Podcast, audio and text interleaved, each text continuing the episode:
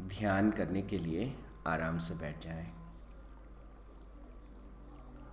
परमपिता परमात्मा से प्रार्थना करें हे प्रभु, जीवन में मिलने वाली सफलताएँ मेरे भीतर अहम को निर्मित करती हैं हे परमपिता हर तारीफ़ मेरे अंदर अहम को निर्मित करती है। मेरे कर्मों से मिलने वाली प्रशंसा मेरे भीतर एक अहम को निर्मित करती है। हे प्रभु, हे परमपिता आपकी परम अनुकंपा, आपके आशीर्वाद से मैं समझता हूँ। करते हुए भी मैं कुछ नहीं करता हूँ। हे प्रभु, मेरे भीतर ये पैदा होने वाला अहम आपके आशीर्वाद से घुल जाए, मिट जाए। हे परमपिता,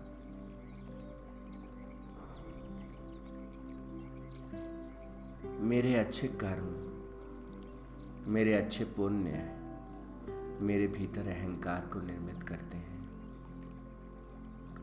कृपा करें कृपा करें कि मैं इस अहम से बच सकूँ। हे प्रभु, जब मैं किसी की मदद करता हूँ तो मेरा अहम खड़ा हो जाता है। मेरा अहंकार बड़ा हो जाता है। हे प्रभु, कृपा करें और मेरे इस अहंकार को तिरोहित करें। मैं जानता हूँ कि देने वाला मैं नहीं, आप हैं। हे प्रभु, इस अहंकार को घोल दें, मिटा दें, हटा दें। हे परमपिता जब मैं कुछ सीखता हूँ तो मेरा अहम खड़ा हो जाता है, दृढ़ हो जाता है। हे प्रभु मेरे भीतर सीखने की उत्कंठा आप भरते हैं। सीखने की प्रेरणा आप देते हैं। सीखने का अवसर भी आप निर्मित करते हैं।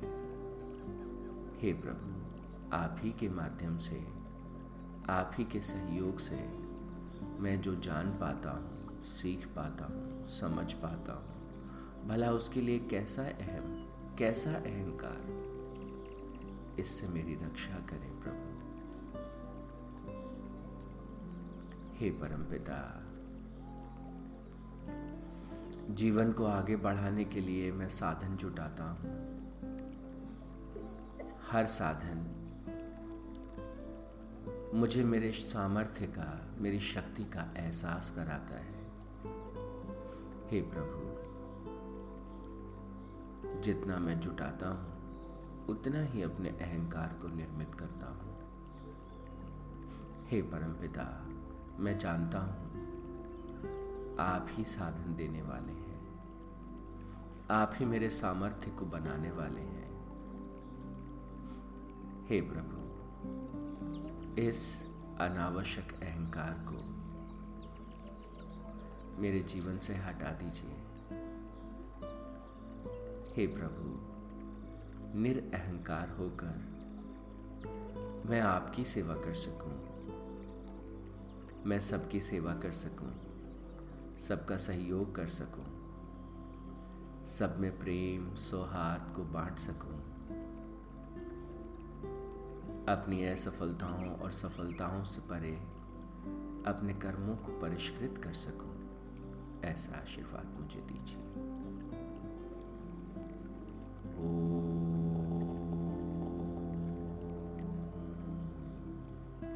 तत्सत परमात्मा ने नमा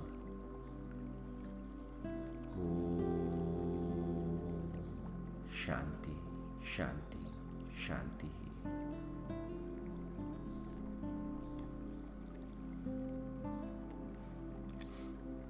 आज होली के इस पावन अवसर पर परमपिता परमात्मा के श्री चरणों में ध्यान करने के बाद अब हम भगवत गीता पर हमारी चर्चा पर लौटेंगे। तो अठारहवें अध्याय में जो महत्वपूर्ण बातें हमने जानी, एक बार फिर से मुझे लगता है कि उनको हम रिवाइज कर लें। जो सबसे महत्वपूर्ण बातें हैं, हर व्यक्ति को हर एक अलग चीज़ आकर्षित करती है। मैं अपने दृष्टिकोण से जो सबसे महत्वपूर्ण बिंदु है, वो आपको बताना चाहता हूँ। सबसे पहली बात, गीता का लक्ष्य क्या है? गीता को क्यों पढ़ना चाहिए? तो भगवान श्री कृष्ण कहते हैं कि इंसान के भीतर चार प्रमुख इच्छाएँ कहिए, चार प्रमुख कर्म की प्रेरणा कहिए। चार चीज़ें मनुष्य करना चाहता है। वो सुख की अनुभूति चाहता है। वो सीखना चाहता है। वो साधन जुटाना चाहता है और मुक्त हो जाना चाहता है। तो व्यक्ति के भीतर ये जो सुख पाने की इच्छा है, उसे भगवान ने कहा काम पुरुषार्थ। व्यक्ति के भीतर जो सीखने की इच्छा है, उसे कहा धर्म पुरुषार्थ। व्यक्ति के भीतर जो साधन जुटाने की इच्छा है, उसे कहा अर्थ पुरुषार्थ। और सबके परे जाने की जो उसके भीतर एक परम स्वतंत्रता को प्राप्त करने की जो इच्छा है, उसे कहा मोक्ष पुरुषार्थ। तो जीवन के ये चार परम लक्ष्य है। हर व्यक्ति यही चार चीज़ें अलग अलग नामों से करता है।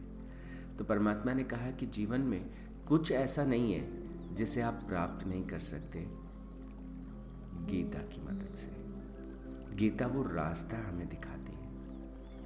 और अगले पड़ाव में वो कहते हैं कि वो रास्ता है क्या?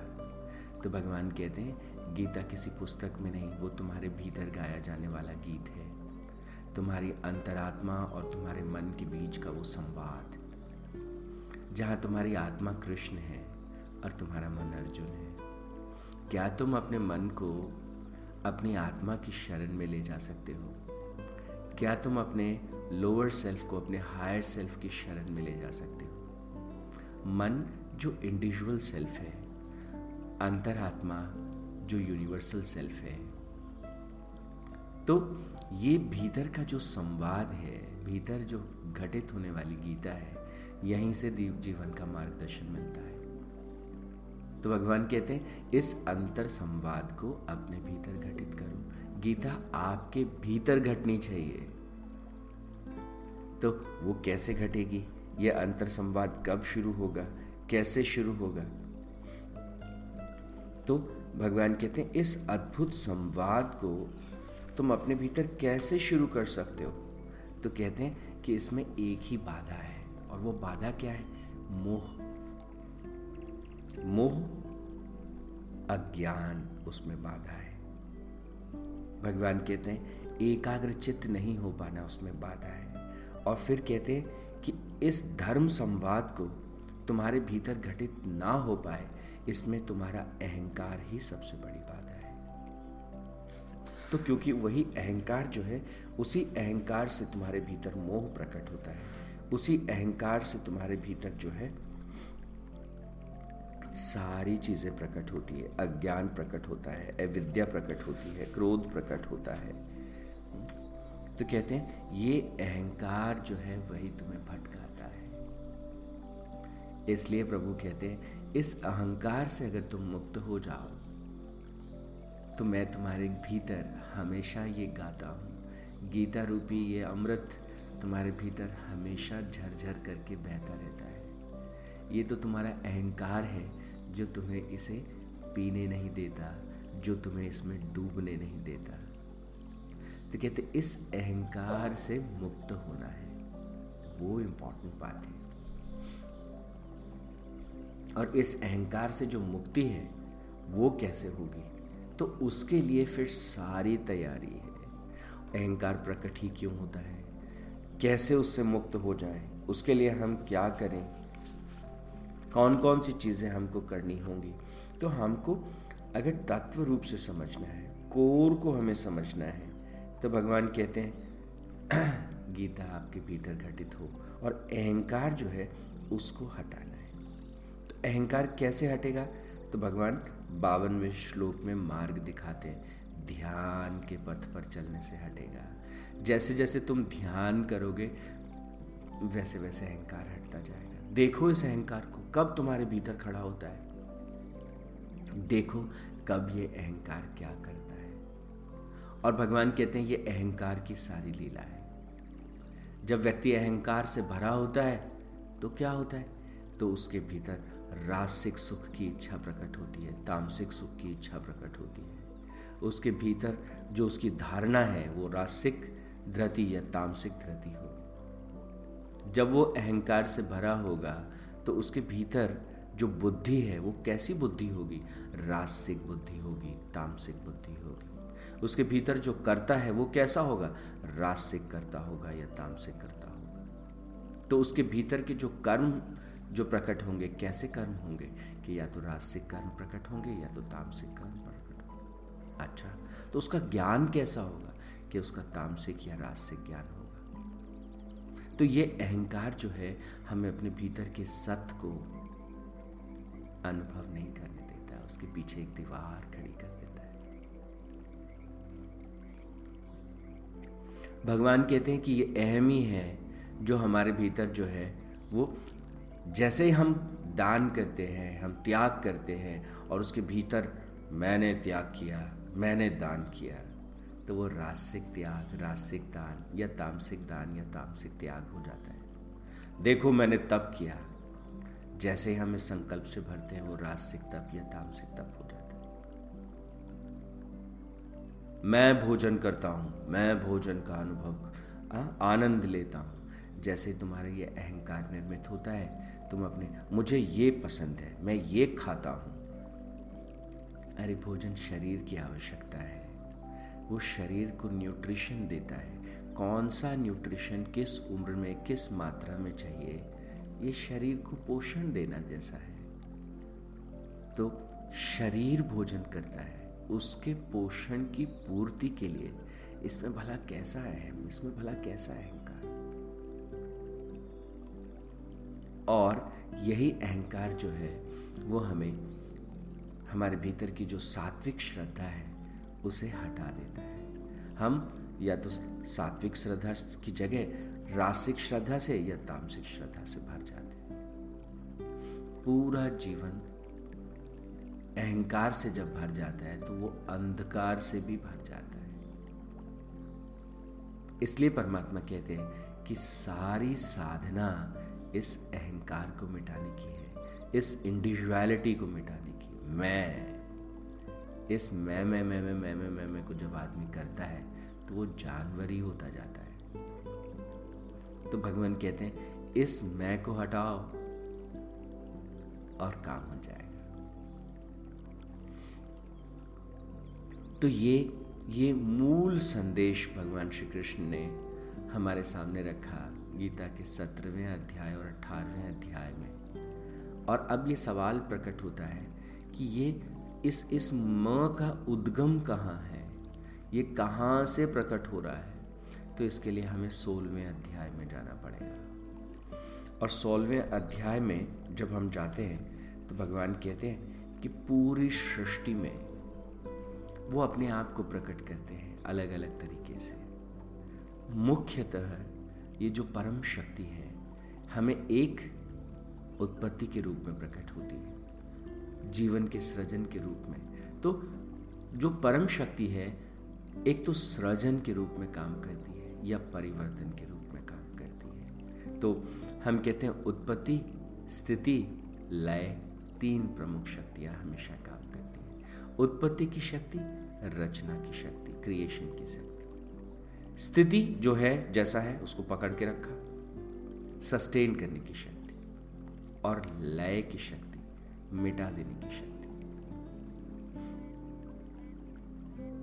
तो भगवान कहते हैं कि प्रकृति के मूल में दो शक्तियाँ हमेशा काम करती हैं। एक देवी संपद, जो सोलहवें अध्याय में उन्होंने कहा, जो क्रिएशन की शक्ति है, जो सृजन की शक्ति है, देवी संपद नाम दिया।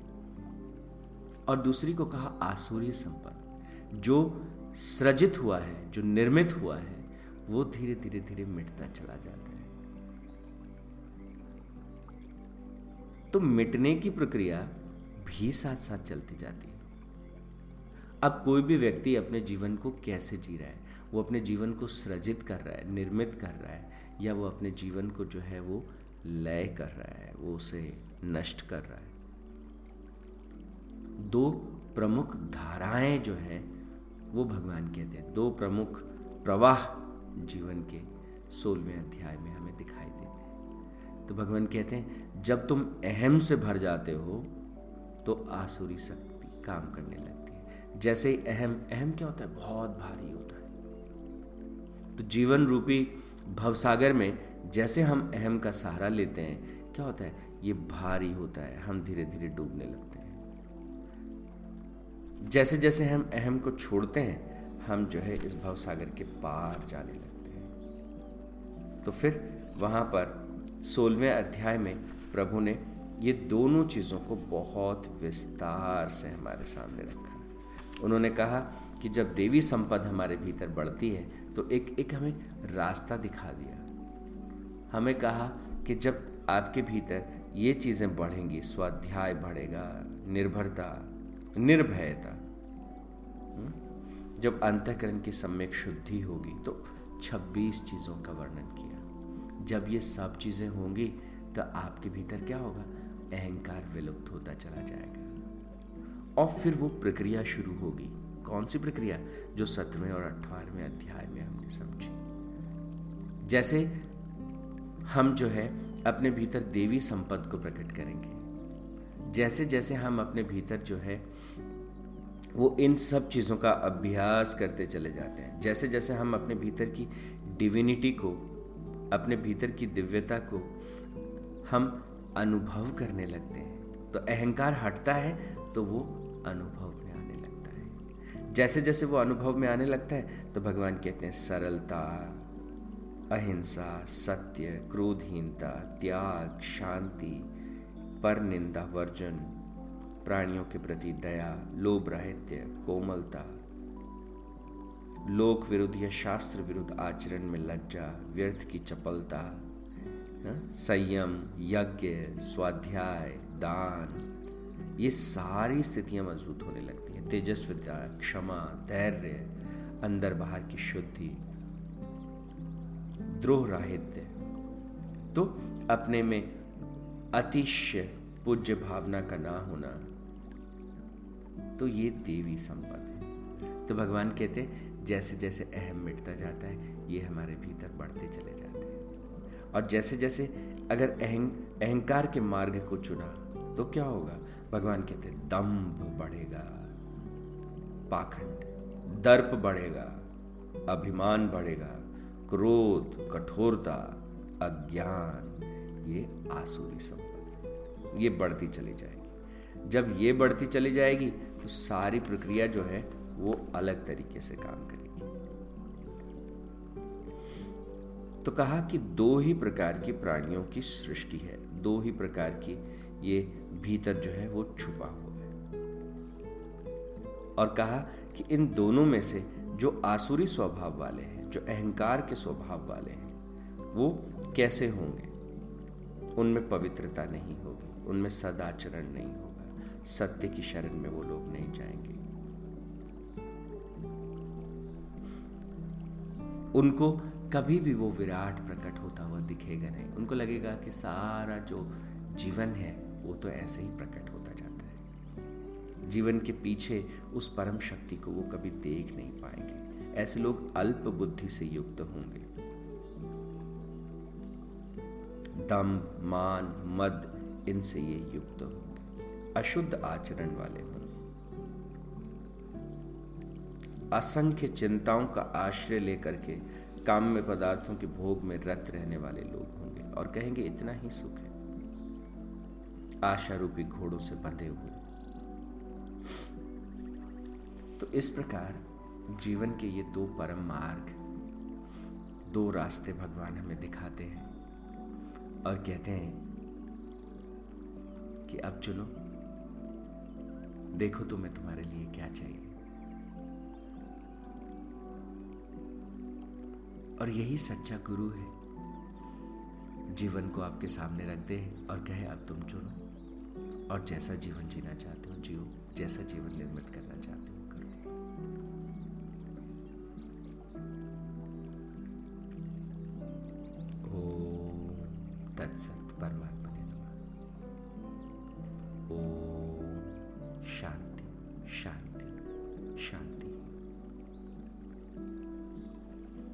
तो आज के लिए इतना ही। हम परमपिता परमात्मा से प्रार्थना करेंगे कि हे प्रभु, हम अहंकार से रहित होकर सदपथ पर आगे बढ़ सकें और दूसरों की मदद कर सकें।